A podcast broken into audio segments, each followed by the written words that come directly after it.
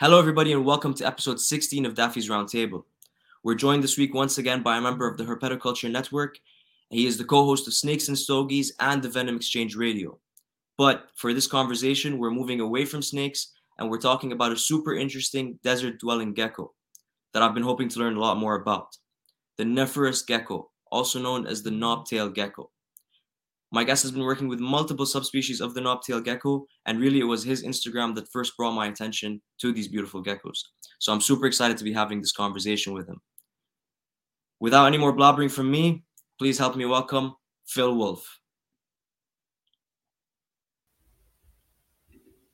Hello. Hello. How are you? I'm well. How are you? Um, well, looks like it's working this time. Excellent. Thank you very much for coming on, man. I appreciate it. The pleasure's all mine. Um, so, already said this in the intro, but um, you've done a lot of work with the Herpetoculture Network, and you are one of the hosts of Snakes and Stogies. Yes, sir. Um, so why don't we start there? Uh, how did you uh, start working with the Herpetoculture Network? Was it? Uh, did you guys meet at a show? This is that is the big question. so we did not meet. Well, so we did meet at a show, but that was only like in person, if that makes any sense. Right. Uh, right. So what had what had happened was um, I had kind of gotten out of the reptile scene for a while. Um, uh, and forgive me, my voice is a little messed up. I'm just getting over being sick. Uh, problem. But basically, I had kind of separated myself from the what I'll call the community, not for any particular reason, just because I had worked with reptiles for importers, exporters, pet shops, you know, chain stores, whatever. And I kind of got out of it because when you do it day in and day out, it, it can be daunting and nobody wants to clean poo all day and then go home and clean more. So I kind of kept a few pets of my own and I was still doing the venomous mentor program at Underground Reptiles retail store. But other than that, I was just kind of out of it. And I podcasts had become a thing. And I found the Herpetoculture podcast. So I started listening. And then I saw there was a ton of social media stuff. And this guy, Justin, he just kept posting stuff over and over again. I was like, man, this guy is my kind of guy. Like he smokes cigars, he's got colubrids, like he, he's he's cool. And I start talking to him, and I start talking to Jake, and uh, and then Daytona Reptile Show. I think it was 2000 and I want to say either 18 or 19, maybe. I think maybe 18. I was going and I asked Justin, I said, Hey, are you going? And he's like, Well, I wasn't going to, but you know what? Yeah, a lot of my friends are going. I'll stop by. And we smoked cigars and I met Jake in person and I met Billy Hunt in person and it just snowballed. And, and now the herpetoculture uh, gang exists. And now the herpetoculture gang exists 100%. That's awesome. Okay. So, um, Phil Wolf, how did knobtails.ig start? How did you start your journey in reptiles? Well, eh, it's the same old thing. You know, mom won't let you have a snake, so you get a leopard gecko, and awesome. you know, sky's the limit. And a lot of rubber snakes as a kid, and you know, rubber cobras in my mom's wicker baskets. and uh, I always wanted knobtails, man. And like I told the guys on NPR, it had to have been Rescuers Down Under, because when you watch Rescuers Down Under in theaters, because that's how old I am, um, and you're like, there's a place called Australia. There are lizards with frills. Like, you know what I mean? There, there's yeah, there's a, there's a, a goanna lizard that eats eggs. Like this is I have to learn more about this, right? For sure. And you stumble across all kinds of reptiles and snakes and geckos. And I was like, why is this gecko have no tail? What is going on here? And I just I became enamored with it. And I never kept them because they were really rare and very expensive. And I guess I maybe had been 28 or 29 at the time, and maybe even younger. And one of my good friends, Marcus, who uh, runs M&J Ecological, him and I swap a lot of animals. And uh, I'll buy him stuff, he buys me stuff, vice versa. And he had won a um, an Amii in an auction for like 50 bucks. And he had it for like a year or two and was like, hey, man, I don't want this thing anymore. Do you want this? And I was like, yes, 100% yes. So I took that Amii and uh, the thing was geriatric. It was huge. It was like 60 grams, if, if, you know, just shy of it. And I had that thing for a few years and I was like, wait a minute, I'm an adult. Like, I'm a grown up. I can have whatever I want. Like Yeah. I can afford to buy another gecko, and I bought another gecko and another gecko and another gecko, and then I was like, you know what? Nobody is. Everyone who keeps knobtails, they do a hell of a job of it, but no, there's no like knobtail page. You know what I mean? Right. And I just I wanted to share wild photos. I wanted to share captive photos. I wanted to share husbandry tactics and just the love of the wiggle butts, you know?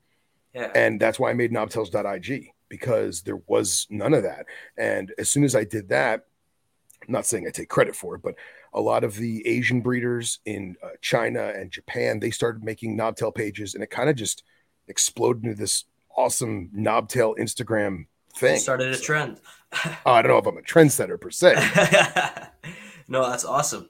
And then, um, so you got the amii. That was your first uh, subspecies. How many subspecies of the knobtail are in captivity?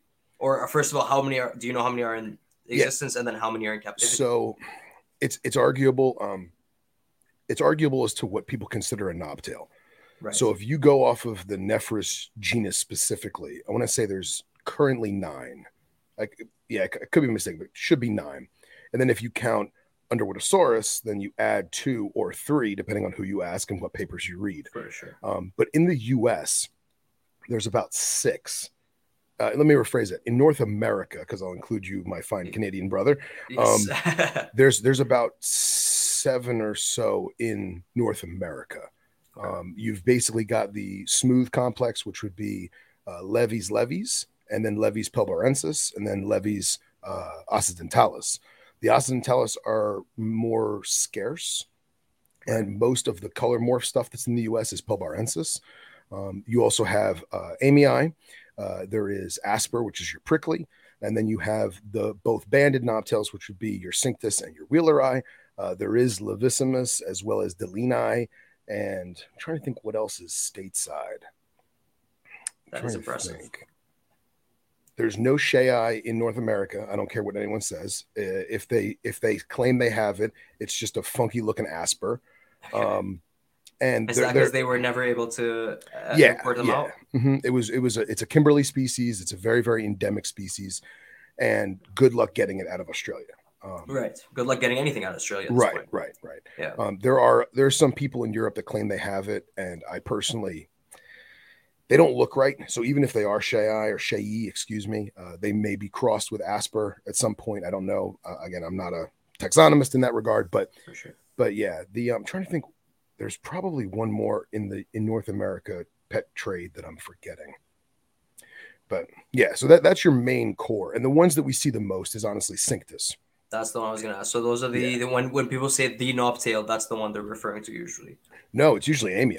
Oh, it's usually Yeah, amii, your your centralian knobtail. They're, they're the largest. They're the spikiest. Okay. They're the ones that come from the Red Center, Alice Springs, in the Northern Territory, and uh, those are the ones that get the biggest. I mean, I made a joke about 60 grams, but the average is probably about 40, 45 grams. Is a big diesel female. Okay. Um, but yeah, the, the the main knobtail that people, at least in my opinion, when people think of knobtail, they think of amii. Okay. Yeah. Uh, I, I, I, I'm pretty. Yeah, you might. Thinking of the one that I saw at the store, and like that's the general, um, like my general idea of of. I mean, I'll just look it up now, just to be to, to, that I am actually talking about the same gecko. But I think it, you're right. I think it is the amii. Yeah. Uh, and the, and the Cinctus are are probably the most prevalent. Uh, they're the least expensive. They're probably the easiest to care for in terms of being uh, forgiving as a species. Um, they usually range anywhere from 200 to 400 bucks, depending on size and coloration and stuff like that. So a lot more people have them, myself included, simply because they are cheaper, they are more forgiving, and they're more readily available. So Right. Um, so that actually is one of the questions I wanted to ask you. So every time I've seen them, uh, you, you said two to four hundred bucks. Here in Canada, they're like uh, six to seven hundred. So let's say let's forget that everything here is more expensive. They are generally a more uh, more expensive gecko than your average gecko. Why is that? Are they just harder to breed? Or... No, it, it's not that they're harder to breed. I think it comes down to availability. I think it comes down to who's breeding them and then actually moving or selling the offspring. Um, they only have two eggs at a time. Now, one female may lay three or four clutches in a season, Right. but that's still two eggs, Two two, eggs. eggs. two eggs, two eggs. It's not like a, a- rat snake or a python that's going to lay 15 or 20 eggs in one clutch. for sure. So the availability in that regard, you need more adults to make more babies to, to keep up with the demand. Yeah. Um, I also think that a lot of people uh, are apprehensive to import from Europe for any number of reasons. However, Canada is way easier. Let me rephrase that. It is way easier for someone to import from Europe into Canada because of laws.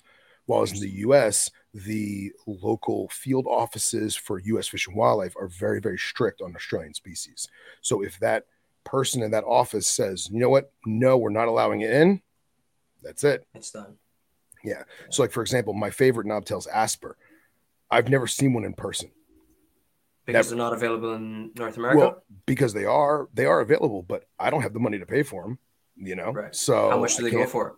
Uh, they range anywhere from two to eight grand a piece. Right, and then you're gonna need at least like four or five to make a proper group out of them. So yeah, I, I see. Yeah. Yeah. okay. Wow. Mhm. Yeah. Very interesting. Okay. Um, and then when you do when when they are bred, you're saying two, uh, three to four clutches, and then how how long is the incubation time, and then how long It before depends on they're old enough to like sell, for example. so it depends on the species. Um, typically Of course, yeah. between yeah. between like 70 and 90 days depending on the species depending on temperature and all that jazz um, one of the things i'm trying to correct about the knobtail community is the breeders that are very very su- successful are typically apprehensive to share their their tactics Right. and it's it's not like the Morelia community, uh, let's say, where everyone literally shares everything for the most part. Right. In the knobtail community, if you've got 100 knobtail adults and you're really breeding, you don't want the competition per se. Yeah. And a lot of these guys also have the old school attitude of, well, it took me 20 years to figure this out. Why should I just tell you? You Yeah, do, do yourself. Do, do your own homework. You figure it out, which I understand, but I disagree with. You know what I mean? Because the more people that breed them, the more we'll have them. And if you really love the animals, we would want there to be a, a bigger availability of it. You know what I mean? For sure. Yeah, you want everybody to be want like having one.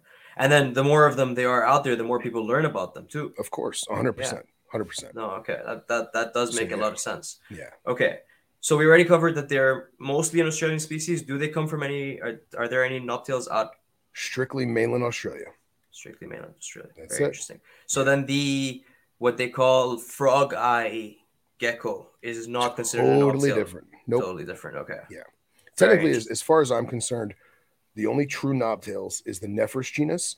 And if you want to include Underwoodosaurus, we can do that too because they were at one point Nephrurus. And shy of the tail being a different shape and the body structure being a little more lean, they're very, very similar in terms of physiology, morphology, and even genetics. Okay. So, Very interesting. and those are what we call the barking geckos. Okay. The under sorry. Underwoodosaurus. Yep. Underwoodosaurus. Okay, Yep. very cool. And then so about that tail, what what is? Do we know what the function of the tail is? Why it like why it's shaped like that? Uh, Uh, do they fall off like leopard gecko tails and other gecko tails? Yes and no. So it depends on the knobtail species. So Of course. knobtails that have a pronounced tail that retains uh, fat and moisture uh, after the vent but before the knob have the ability to drop their tail as a defense mechanism. I actually have a Cinctus that is a proven breeder, and I got her from my friend in Utah. He has no idea how or why she dropped her tail. Uh, she was in a contain in a, a tub, a rack system by herself for She months, and it just she just dropped it, and it grew back. And what's interesting is when they do regenerate their tail, much like a leopard gecko or a fat tail gecko, it doesn't it never looks the same, you know. Right. Theirs is almost just an entire knob. Just so the, the just, just the part giant, that can't say fat. Yeah. So essentially, the the fat reserves are still there, but there's no definition to the tail. It's just a giant, almost looks like a keloid. You know what I mean? Yeah. Uh, just like big fatty blob, right? So I have I actually have a female that has it. She eats, she poops, she breeds. Like, you know what I mean? So life is grand for her, but to this day we still don't know why she dropped it. Now, if you look at the uh, the prickly complex or uh, the um, uh, Asper and Amii and Shei, they don't have that pronounced fatty tail. It literally Right. tapers to the knob, so they are incapable of dropping their tail. I'm sure there have been cases where one got bit off by a predator or maybe it got injured in some degree and they may have lost their tail. But as far as I know, I've never seen, nor any of my colleagues have ever seen an amii, a shei, or an asper with no tail. No tail. Okay. So uh, the the knob itself we know is massively clustered with sensory organs and receptors. Uh, major, majorly nerve connected, uh, arguably more in depth and more intricate than the face of a shark. Wow. So uh, we always joke like, well, don't touch the knob, don't touch the knob, don't touch the knob, because we don't know what it's doing to them. It could be pleasurable, it could be shocking, it could be you know painful. We have no idea. Um, I have a good friend in Queensland, Elliot Budd, and uh, he was doing a lot of research with uh, with wild aspers through uh, the university that he was at, and they studied the hell out of that knob. And other than knowing that it has sensory receptors in it, they still couldn't figure it out. So eventually, I'm sure as science progresses, we'll learn more about it. But it's also not high up on the the the the list of things to prioritize. You know what I mean? Right, for sure. Now I wonder. Um, first of all, are they burrowers, and how is their eyesight? eyesight is impeccable. Big, giant, beautiful eyes. Okay. Um, in, in, incredible night vision. Um, they can also regulate their pupil. In my, I don't know if this is a fact or not, but from myself and some of my colleagues that deal with knobs, they can regulate their pupil on their own. So, you know, if you and I are in a dark room and we walk out in the sun and we go, oh man, my eyes, you know, we don't have, we don't control the pupil moving. It just doesn't. They can. So there's times when I've like snuck in the room to take a photo at night and like I'll do like, you know, no flash, long exposure on my cell phone and just kind of right. like try and get a picture. And if you hold down the iPhone for the live video, you can watch them dilate their pupils in anticipation of my flash. Wow. And, and at the same time, we don't see it because we don't have that that capability in our vision. But a lot of these uh, uh, high shutter speed cameras and video cameras and whether it's an iphone or android whatever it is there is an infrared light coming out at some point an emitter coming out and we can't see it but i'm confident that they can because you'll notice their eye move before i've even you know when i'm focusing on the cell phone or i'm focusing on the dslr you'll see them like do this. What's going on? Yeah, because they they see that infrared light. Um, I tried using black lights. I've tried using neon lights, and they are very very keen on different UV spectrums in that regard. Because you also got to think about too is a lot of these geckos they're never out in daylight. These are pr- primarily nocturnal species. I mean, I'm sure there are several that come out crepuscularly, but you're not going to find a, a, a Pilbarensis walking around the sand dunes at noon because it's going to crisp like bacon, you know? Right. Right. So these animals come out at night. They live in microclimates that are high humidity microclimates in a scorching hot environment. And uh, with the exception of some of the uh, lower elevation swampy asper that are in the Cape York area that have like a zebra patterning to them, with the exception of those knobtails, almost every knobtail is high heat, very, very arid desert with microclimates of high humidity. That's so. very very interesting. Uh, yeah. Okay, uh, yeah. So I asked that because I wonder if if uh, the tail kind of I was gonna say maybe acts as if they can't see the bugs properly and it kind of they feel the vibrations of the insects oh, crawling around them it. or something. Yeah, something like that. But if you're saying they have uh, like impeccable uh, eyesight, so maybe that's. Yeah. Uh, but there there might be something there. Um, yeah. Okay. So you said uh, you just mentioned microclimates of humidity. How do sure. you achieve that in your enclosures?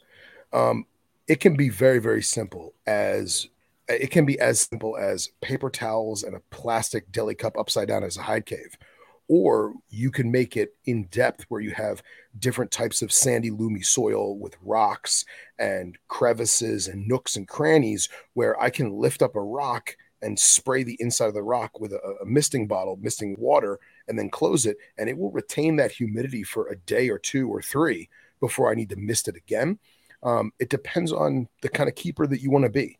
Uh, there are a lot of knobtail breeders that literally keep their breeder adults on a thin layer of sand, about an inch thick, two hide caves, a water dish, and some use a little bowl of calcium. I've never seen them eat calcium like a leopard gecko, but who knows? They might. I'm not watching them 24 7. But they do, a very what's that? I do, do not you, do that. No. I, I, dust everything. Uh, I do multivitamin and calcium and D3 and all that jazz. Uh, right. I do that for all my feedings, but you don't leave the plate uh, out. But I don't leave the plate out now. It, it just gets it, they kick sand in it and that yeah, yeah, right, yeah. Um, but there are people that do very very simple setups like that, or there are people that do the very in depth naturalistic setups. And just because it's in a tub or a rack doesn't mean it can't be naturalistic. Of course. So like you just my, can't see how naturalistic it looks. It, exactly. Of well, course. when you open the drawer, you can. Yeah, when you open the drawer, exactly. right, yeah. yeah, just from not from yeah. the outside. No, absolutely. Yeah. yeah. Um. So like for me personally, babies, I always keep babies on paper towels for the first six to eight months. It's not because they can't live on sand; they're from the wild. You know what I mean? Like they're yeah, gonna live on sand and rock, right? right? But for me, I'm keeping this animal in captivity and I'm monitoring this baby's health. So I need to watch their poo. I need to watch their pee. I need to make sure that they're actually finding the food and eating the food, and it's not just dying under a rock somewhere. You know what I mean? For sure. Um, uh, they're very, very vision based, like we talked about. So they want to hunt. It's like that scene in Jurassic Park where they leave the goat out for the T Rex. Most knobtails don't necessarily eat from a little feeding dish. They'll just wait and kind of, right. yeah. Yeah. Now, if you take a cricket on tweezers and you play marionette, right? And you're moving the cricket in front of it and it catches the movement, oh, it'll dive bomb that cricket. But if you put a cricket in a, in a little dish, the odds of it going to that dish in search of sustenance is very, very slim. So with babies, I leave everything on paper towels for the first six to eight months. And because the setup is simple, I don't have the nooks and crannies to make the microclimate.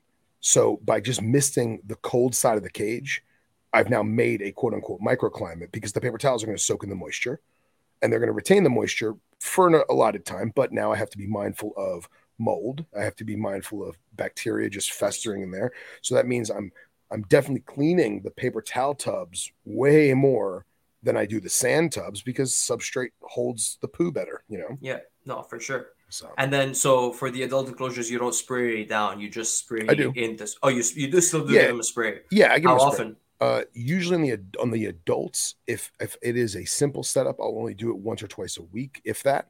Uh, maybe once every other week, depending on the time of year. Uh, because my room stays around 30 40% humidity because i'm in south florida but i keep the ac running all the time because it's always hot in south florida for sure yeah um, so if i notice condensation staying on the inside of the tub i'm not going to spray i'm going to let that condensation dry out first when i know it's dry then i'll do it again but i like misting sand and and loomy soil because it holds the moisture right but as long as you're not soaking the sand, only the surface layers have that moisture. So what happens is it's going to dry and it's going to clump like kitty litter and it's going to make these clumps of sand. So now you've essentially you're temporarily making a new environment because now it's not just calcium sand inside of a plastic tub, it's chunks of pseudo rock and pseudo stone that if you squeezed it with your fingers, it would crumble into sand. But if the gecko walks on top of it, it doesn't crumble. fine. Right. Yeah. So uh, I'm actually I have a, a, friend up north who um just got uh oh crap who makes it? I want to say it's Exo Terra. Exoterra makes a new soil so, sand. So they do the one that yeah. hardens into a clay kind of thing. Right. So they like, do. Yes. Zoo Med has excavator sand. Right. I would never tell anyone to use excavator sand on knobtails unless it was a big adult that's very established and it's more of a display enclosure. I wouldn't do it in a tub because if excavator clay gets wet, now it becomes sticky and now it'll stick to digits. And if they dive bomb a cricket and they ingest sand, it's no big deal. They dive bomb a cricket and they ingest, you know, uh, excavator, clay. excavator clay. Who knows what that's going to do to their internal organs? For sure. So I don't use excavator clay on knobtails. Excuse me. Um, but I really want to try that new uh, Exo Terra stuff because it's supposed to do something similar, but nowhere near as extreme. Right. Uh, a friend of mine is actually using it uh, with viper geckos, and uh, so it's one part sand, and then the rest of the enclosure is the. Uh, it's kind of like like the excavator clay. It's kind of hardened. Whatever. Uh, she only sprays uh, the sand portion, and it stays uh, it stays nice and hard. But it's nicer than excavator clay, or looks nice in excavator clay because it's not just kind of flat. There's kind of like pieces of rock in it, and there's different textures. Yeah, it's, and- it's crumbly. It's crumbly, yeah. So Yeah. it does look kind of more natural. Yeah, So and I guess that's they had they made I guess two colors. They made like a, a reddish brown one and like a dark gray one. And a dark gray, blackish one. Yeah, that's the one So- I've seen. My buddy mixed them together, and it looks so cool. That's awesome. I, I okay. I have some Stenodactylus geckos that I wanted to build like a kind of a naturalistic enclosure with some, so that I might try to mix them together and see how. Yeah, that's awesome. Okay, so how many how many species do you have at home from the uh from Knobtails? So right now, I've only got three species. I've got uh, Cinctus, Okay, I've got uh, Vertebralis, which was the other species I was thinking of earlier, okay, um, and then I've got uh, Underwoodosaurus milii. Um, that's the Barkers. And what's interesting is I have a handful of everything, um, and I'm actually in the process of redoing my enclosures because I don't know if it's a temperature thing or if it's a space thing, but I have not had very good luck breeding this past two years. Okay. And a friend of mine who is very successful, he told me that my enclosure is too small and it's a territory thing. So now, yeah, so now I'm probably going to upgrade stuff into like a V70 and see what that does um, because it's almost my, my basically my female cinctus don't want the males near them and near them. Okay, they're just Yeah. like no not today get away from me so i'm going to do some restructuring in that regard and and do you keep them in groups or are they a pair only thing? no i do i do individuals for everything Okay, it's easier for uh, visual uh, maintenance and health checks and all that. health checks right Yeah. you also need to be careful because it is a proven fact that certain male species will quote unquote breed themselves to death and i don't mean actually you know performing copulation and dying i mean Dying. the the pursuit of a female will uh, basically cause them to not eat not sleep they're always on the hunt for a girl. crazy. right. And then now stress factors play a, a, big effect. And nobody wants that. You know what i mean? We want everybody happy. So in the past i've done selective pairings where i'll you know i'll put them together f- so much time at, at hand let them do their thing and separate back to their own enclosures. So uh, once i get once i figure out how i want to do the bigger more vast i mean say vast it's a tub you know but Yeah. more vast enclosures for them I mean, more space is more space. more space, more space. And my good friend Elliot, I was telling you about uh, when he was doing that Asper research, uh, he actually devised a micro radio transponder that he made into a little backpack, and he attached it to a wild asper's back, and he would let it go, and he would track it for 18 hours. and see how how long they travel and how much they move. And through that, he determined that the average Nephrurus asper in central Queensland would traverse over 100 yards in a single night. Wow. So that's one football field. Yeah, they're So moving. That gecko is on the prowl for an entire football field. And we're talking like a 25, 30 gram gecko, if that. yeah.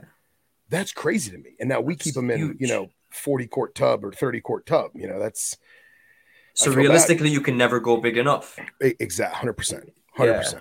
Yeah. That's very interesting. Yeah, but at the same time, if I had a 10 by 10 room, would I throw one gecko in there? No, because No. it's going to make uh, feeding difficult. It's going to make health checks difficult. It's going to make temperature gradients difficult. We'll never So- find it. Yeah, you never find it. Yeah, No. But imagine a 10 by 10 room with a colony of them in there. It would be pretty awesome. That would be, It'd be, it'd be pretty dope. Be pretty yeah. dope.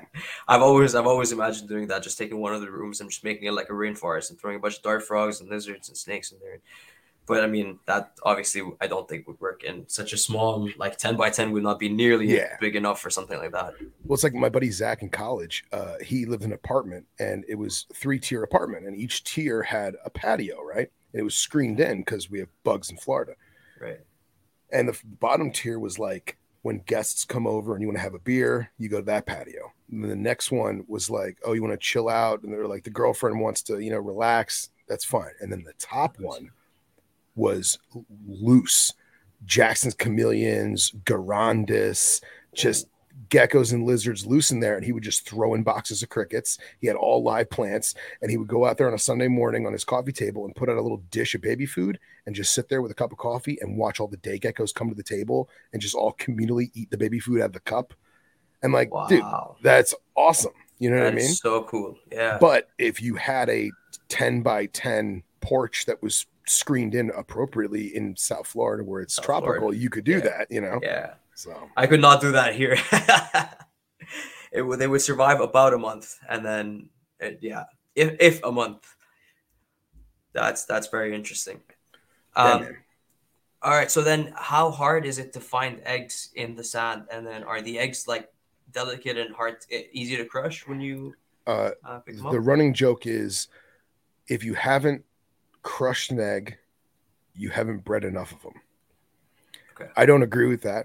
Um, okay. I have not yet crushed an egg. Okay. So However, you haven't bred enough of them. I no, you're right. I, correct. I have not. I have not bred enough of them. I have not yet crushed an egg, but I will say uh, they're not as frail as you think they are. Um, but at the same time, the hardest part is finding them and digging them up. If you have an entirely sandy bottom, you know what I mean. If a lot of guys will leave the the tub really really dry right before laying, and then they'll add a deli cup of wet sand and wet stone and rock, whatever, so that she automatically goes to that. And then you could just take that deli cup out and just carefully sift through that deli cup. And is that a method you use? I'm sorry, what was that? Uh, sorry, is that a method that you use, or do you just um, look have, through the entire sand? Uh, I I have. Um, I don't like it because what happens is, in my experience, the girl will kick out all that wet sand to get to the bottom, okay. and then realize it's too moist or too dry, and then she'll climb back out, and then all that sand she kicked out, she'll just lay right there. Right there in that. Okay. So yeah. you know, it depends on the girl. It depends on the species. Um, I've stopped doing that simply be- because that's what my lizards do, um, and mom does a really good job of hiding the eggs. Okay. I don't know how anyone would ever find those eggs in the wild, like on purpose. It would, yeah. it, to me, it would be impossible. But in captivity, first thing you do, take the tub out, look underneath it and that way you can just see because they're going to go very to the bottom of the tub and they're going to lay right on the bottom. So they're clear tubs then. Oh yeah, 100%. I don't know why I imagine them being like black or blue tubs for some reason. I mean, I'm sure you know what, that that actually might work out really well because you Darker. figure they're always watching everything. You know, yeah. you know the dog walks by and it freaks them out. So. Sees them, yeah. Is this the sausage dog? This is the sausage dog. and now awesome. I I put the uh, I put the barking geckos in the bottom. I had to move some stuff around and now the barking geckos are eye level with the sausage dog. And sausage dog sits there and he's like, do something, gecko. Do something. Bark at me. bark, bark at me. I will bark back. so no, that's hilarious. Yeah, I don't I don't have any dogs or cats, so I don't I don't but I I, I like I, I would love to see um, a dog interacting in in like a, a reptile room with like a snake moving around, just seeing if they notice it or move. So I guess you just answered my question. That's awesome. Well, well, it's funny, man, because he um he doesn't care. Like I have in that one room, I've got so many different species in that one room, and like Texas indigo, five foot. He don't care. Yeah. He just looks at it and goes, okay. Yeah. But that little gecko, oh, he wants to eat that gecko. He, he wants that, that gecko. gecko. Oh yeah, he loves that gecko. Especially the hypo. It's all yellow and pretty. He's like, I yeah. can eat that. Yeah. Looks like candy to him. Yeah, exactly, right? Oh, sweet. Uh, Oh, that's awesome. But yeah, no, I asked about the eggs because I I, sim- I had a similar experience where I, I heard the same thing about uh, Stenodactylus uh, being extremely fragile, which I'm sure they are, but I've only had like two eggs so far, so I can't really be the judge of it.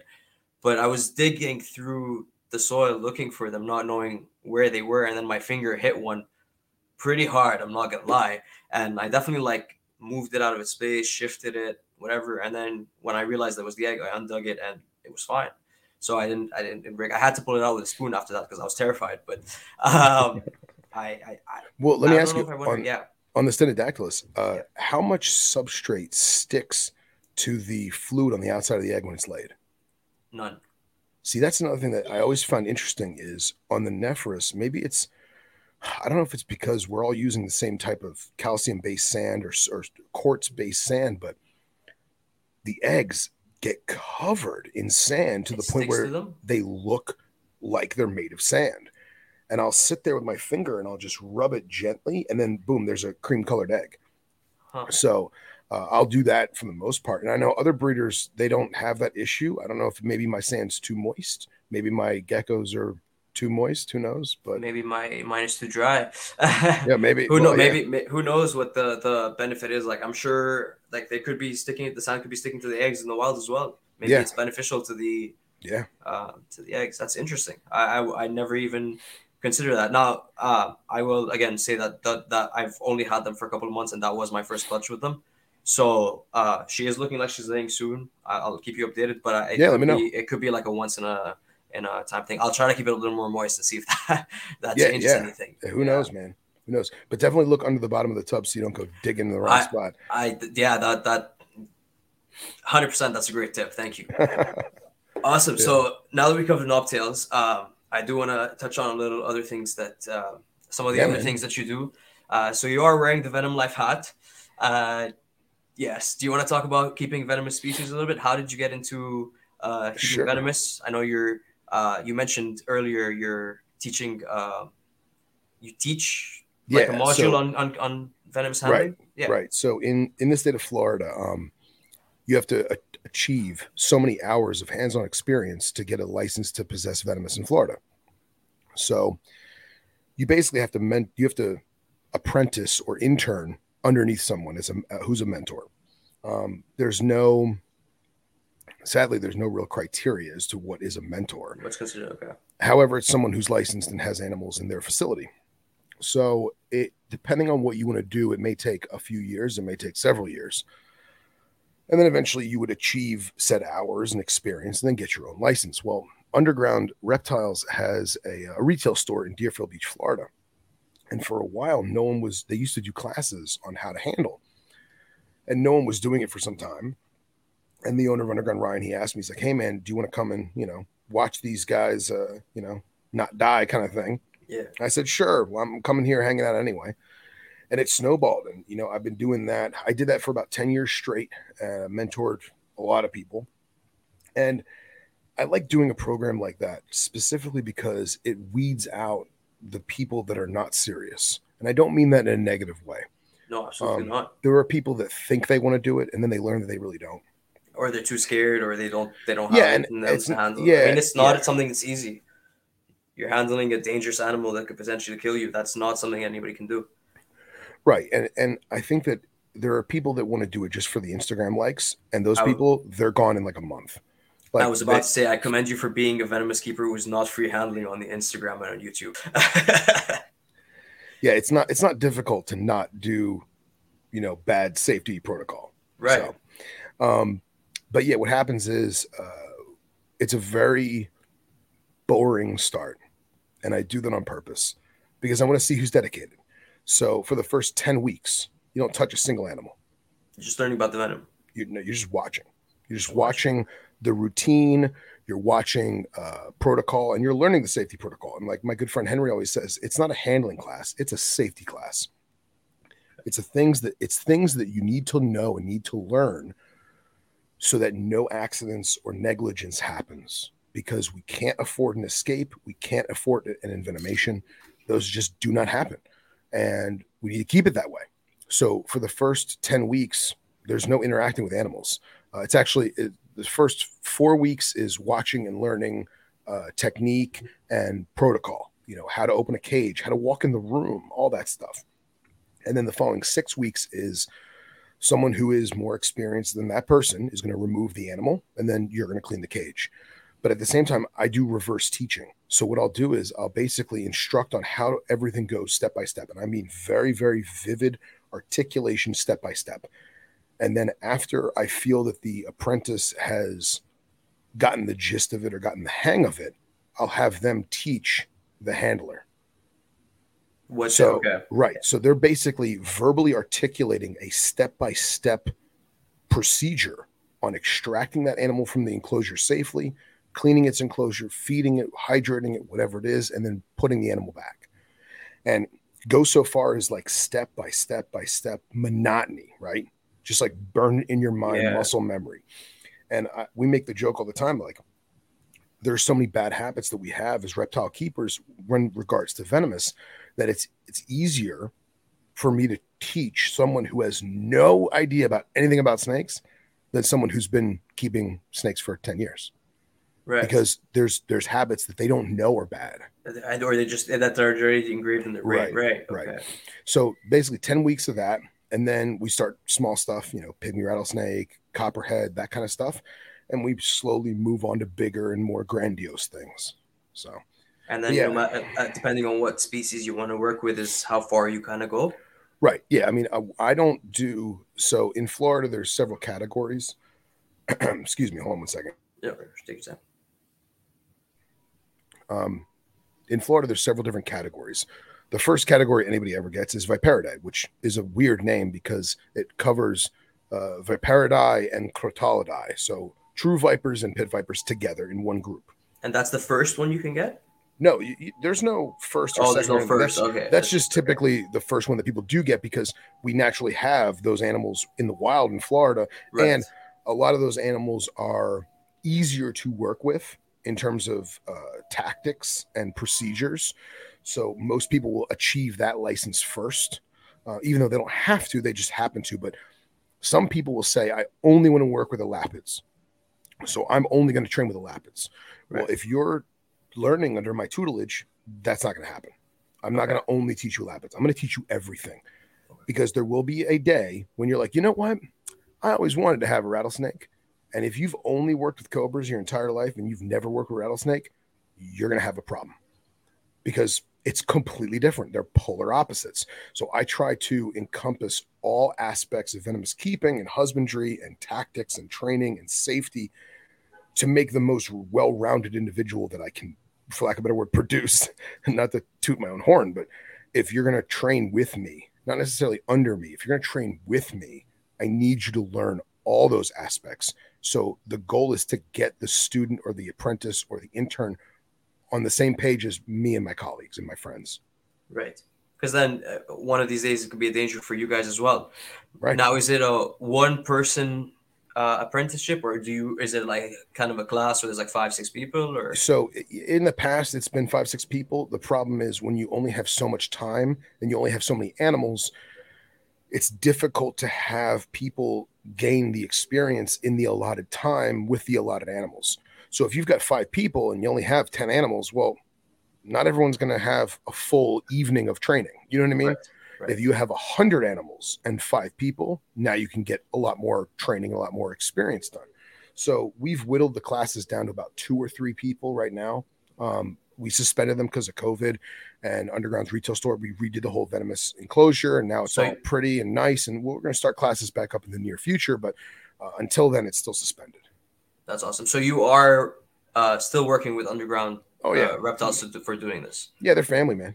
Okay, sweet. So are, are you, is it just the venomous stuff you handle there or Yeah. kind of work? Okay, yeah, no, I cool. just, I just, yeah, I'm not a, I'm not an employee. I'm Okay, just, yeah, just family friend. You know, awesome. Okay, so- and then you are also keeping some venomous stuff at home, correct? I do, In your personal yeah. collection? Yeah. What what kind of uh, what kind of species do you have? uh, I have a, a wide group of different types of animals, but my focus has been African and Middle Eastern. So Awesome. over the past, I'll say over the past year, I've basically whittled out anything that's North American, with the exception of my Gila monster because she's precious. Yeah. Um, I've whittled out almost everything North American, and I've whittled out almost everything Asian. Uh, so now, yeah, I have one pygmy rattlesnake that I caught two months ago in my county, and I've got the Gila monster, and everything else is African. Uh, vipers, cobras, um, rinkhals, my all-time favorite. That's so- awesome. Yeah, I just got uh, some uh, Pseudocerastes fieldi, which I'm very, very excited about. A very unique species, uh, Middle Eastern endemic species, and just they're unlike any other viper you've ever worked with. Because Where in the Middle East? uh, Sinai through northern Saudi Peninsula up into Jordan and across up into like Iraq and Syria area. But the problem is, is you have an intergrade zone between the next species. Um, but so the, the fieldy is specifically Sinai, uh, southern Israel, southern Jordan, and northern Saudi Peninsula. Very cool. Okay, and so are you were about to say something about uh, why they're uh, especially cool species? And I oh, they're just they're super unique and and they're very very intelligent for being a, a, a stocky ambush viper. You know, we we kind of we always assume that the the derpy ambush snakes are are, are derpy for lack of a better word, and these right. are definitely not.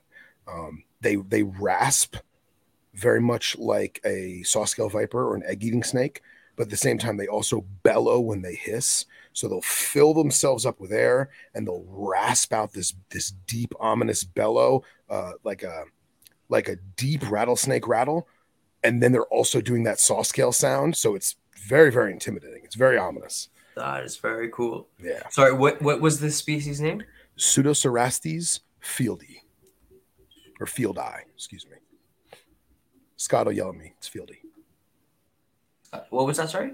Was it Scott will yell at me? It's fieldy. Oh, okay. Uh, I thought so. I thought you were cr- cr- cr- like saying the definition of of fieldy. Um, no, no, no, no. Awesome. It's actually is... it's named after a guy named Field. So. Okay. Okay. Yeah. That that's very, very very interesting. I'm actually heading to um, Abu Dhabi in a couple of weeks. By the time awesome. this episode uh, is out, I would already have been there and and and done all that. But I am going herping there, and I, I mean, it sounds like that's kind of its range. So hopefully, I can. Uh, oh, yeah. I'll get a glimpse of it or something. Yeah, I um I actually checked uh, iNaturalist and oh did you? Yeah, there's there's one Pseudocerastes sighting because I mean, let's face it, it's not that they're not there; it's that how many people are using iNaturalist when they're there. You know, very true. And uh, there's one Pseudocerastes sighting outside of Abu Dhabi, but it's in the middle of nowhere, and I can't really tell if it's because the roads disappear. You know yeah. what I mean? The yeah. sand just and takes that. Probably just desert. Right. So I don't know if it's on a road or not. And at the same time, there you really can't tell how far away it is.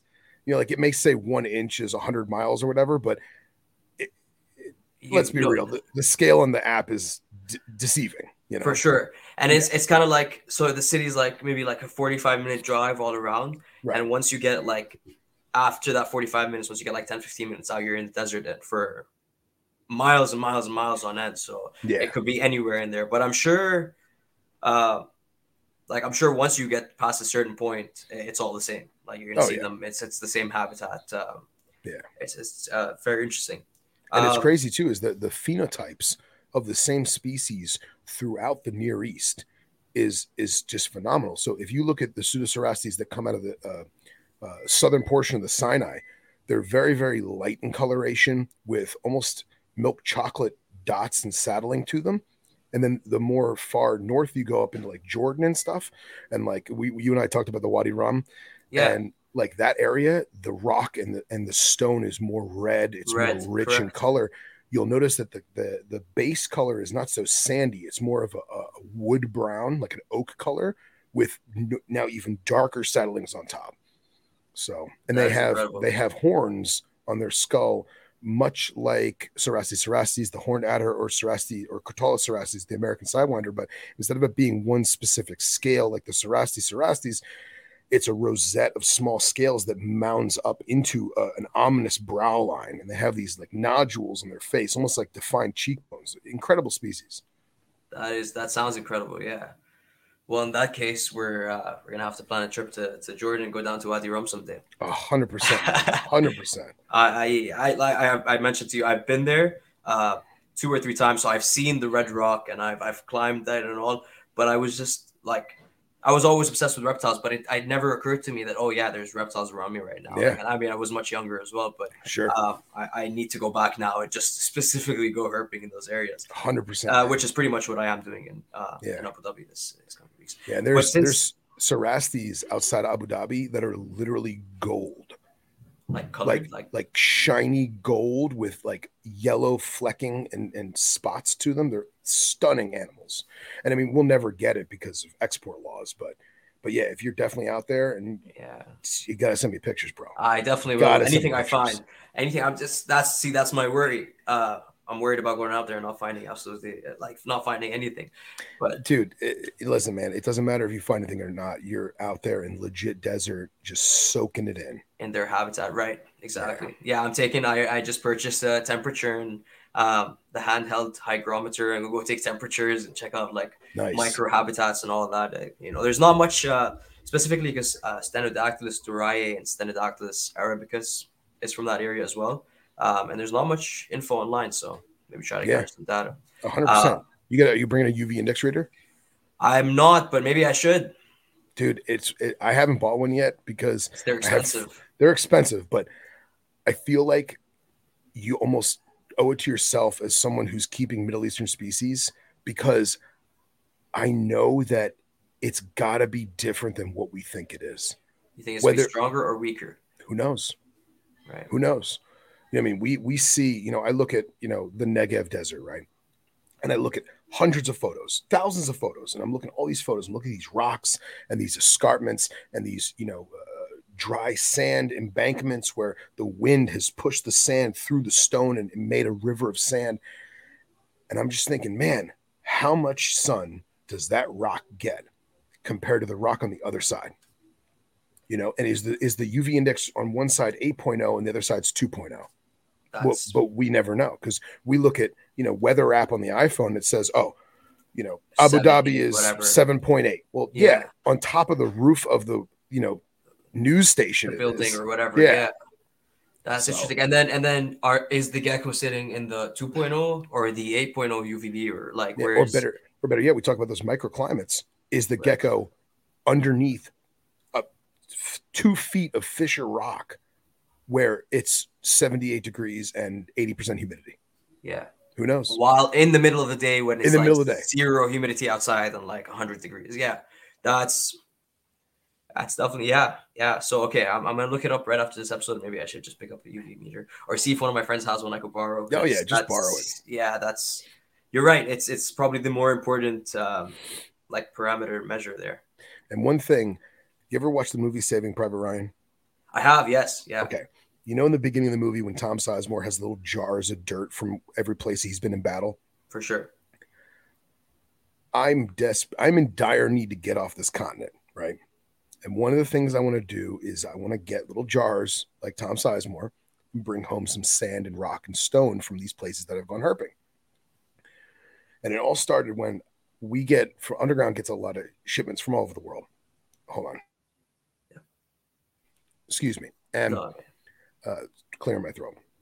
So underground got to the shipments from around the world. Well, the last shipment where I got my Cerastes cerastes from, when I I got to open the crate and I got to cut the bags open, you know, pour out the the that's vipers. awesome.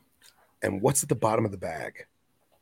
Beautiful, smooth, golden sand Straight from so the uh, desert. straight from the desert. So I, I mean, this could be the desert in the parking lot where the guys bagged them up. I don't know, but in my mind, it's the middle of the desert, right? right. And I took a paper towel and I just kind of scooped it into a little cup and I took it home with me, and and I sprinkle some of that sand in every enclosure of the new species I got in, so that at least there's some smell, some particle that says they're still at home, you know Right. Yeah. and now I know exactly what color the sand should be too.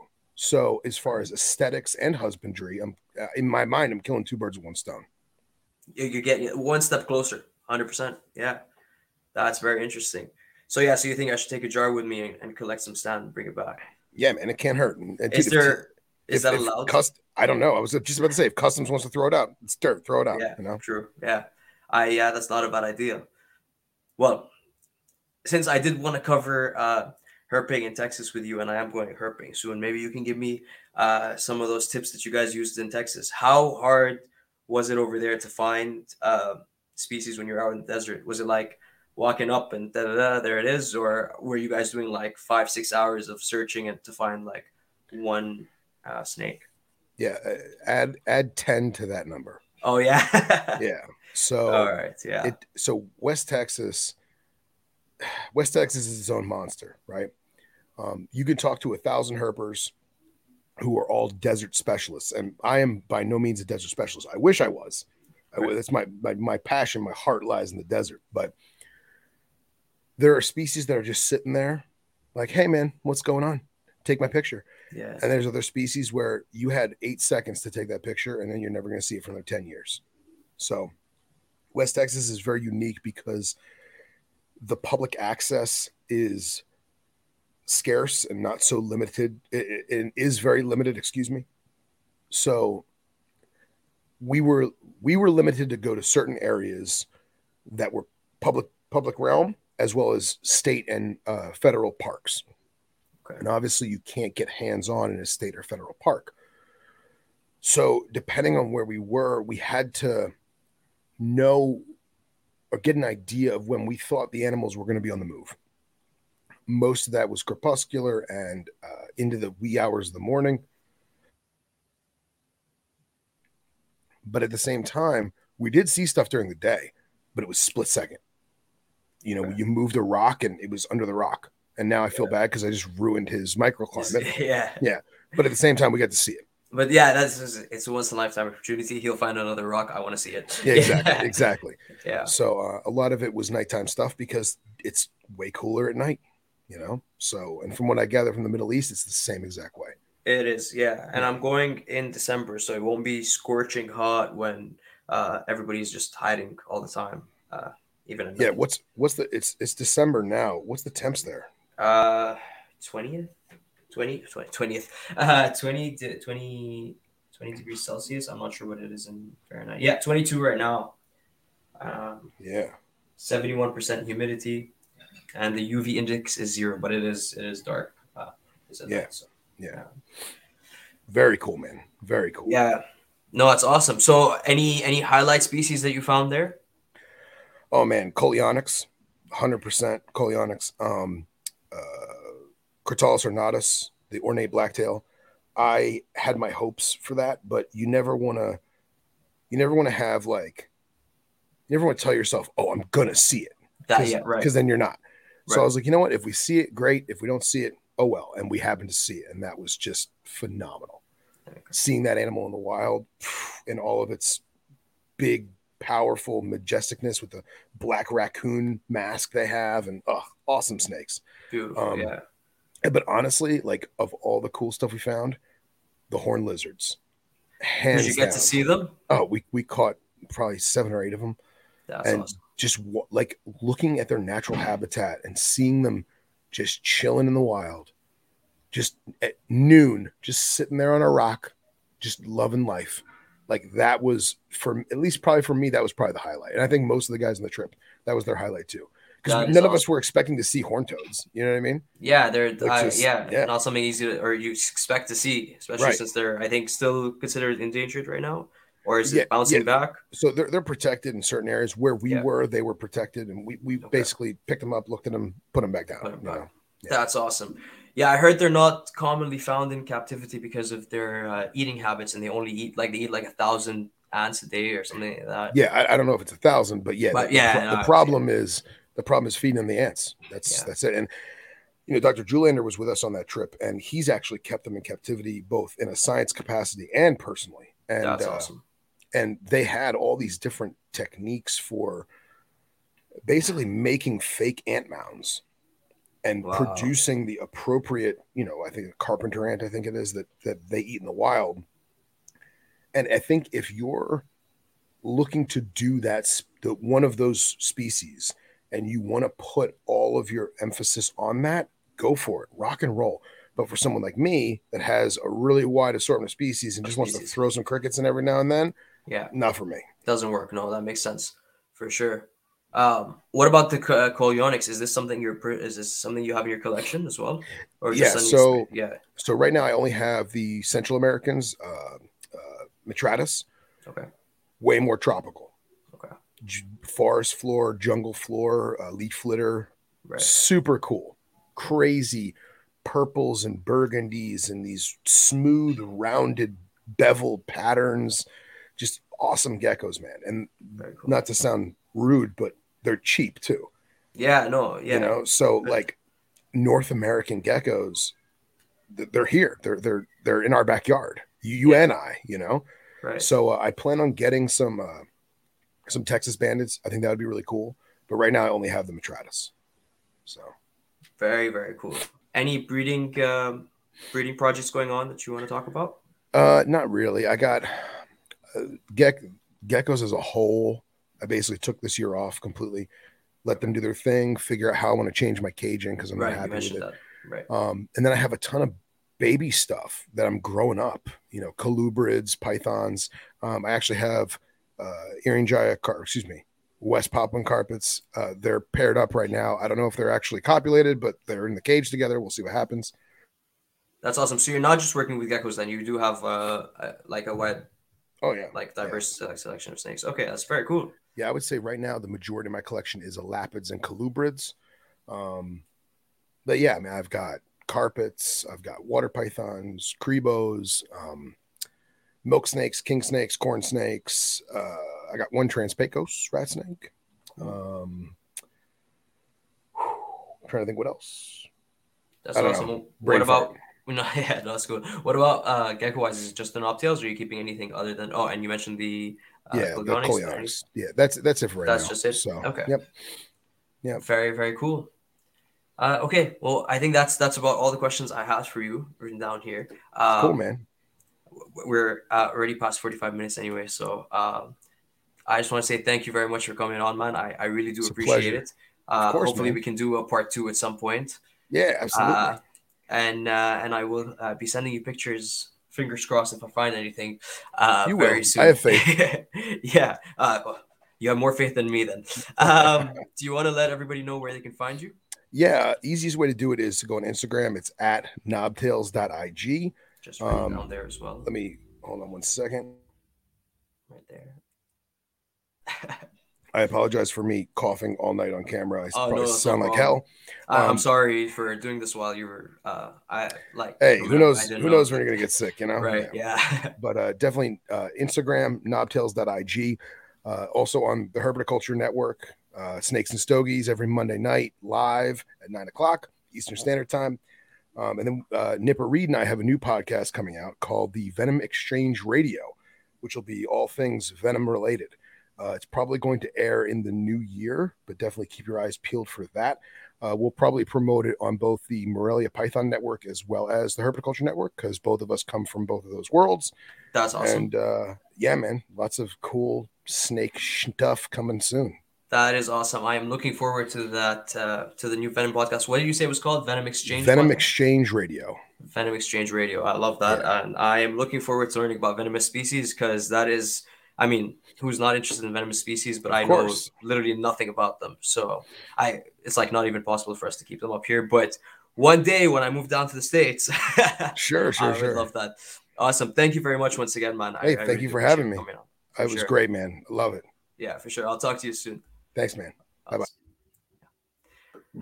Awesome. Uh, that was Phil Wolf from knobtails.ig. Uh, thank you very much to him for coming on. That was a great conversation. We learned so much about the knobtails and talking about venomous species is always fun. Um, I am Daffy's Reptiles on all social media platforms, Daffy's Roundtable for the podcast on all streaming platforms. And thank you very much. We will see you next time.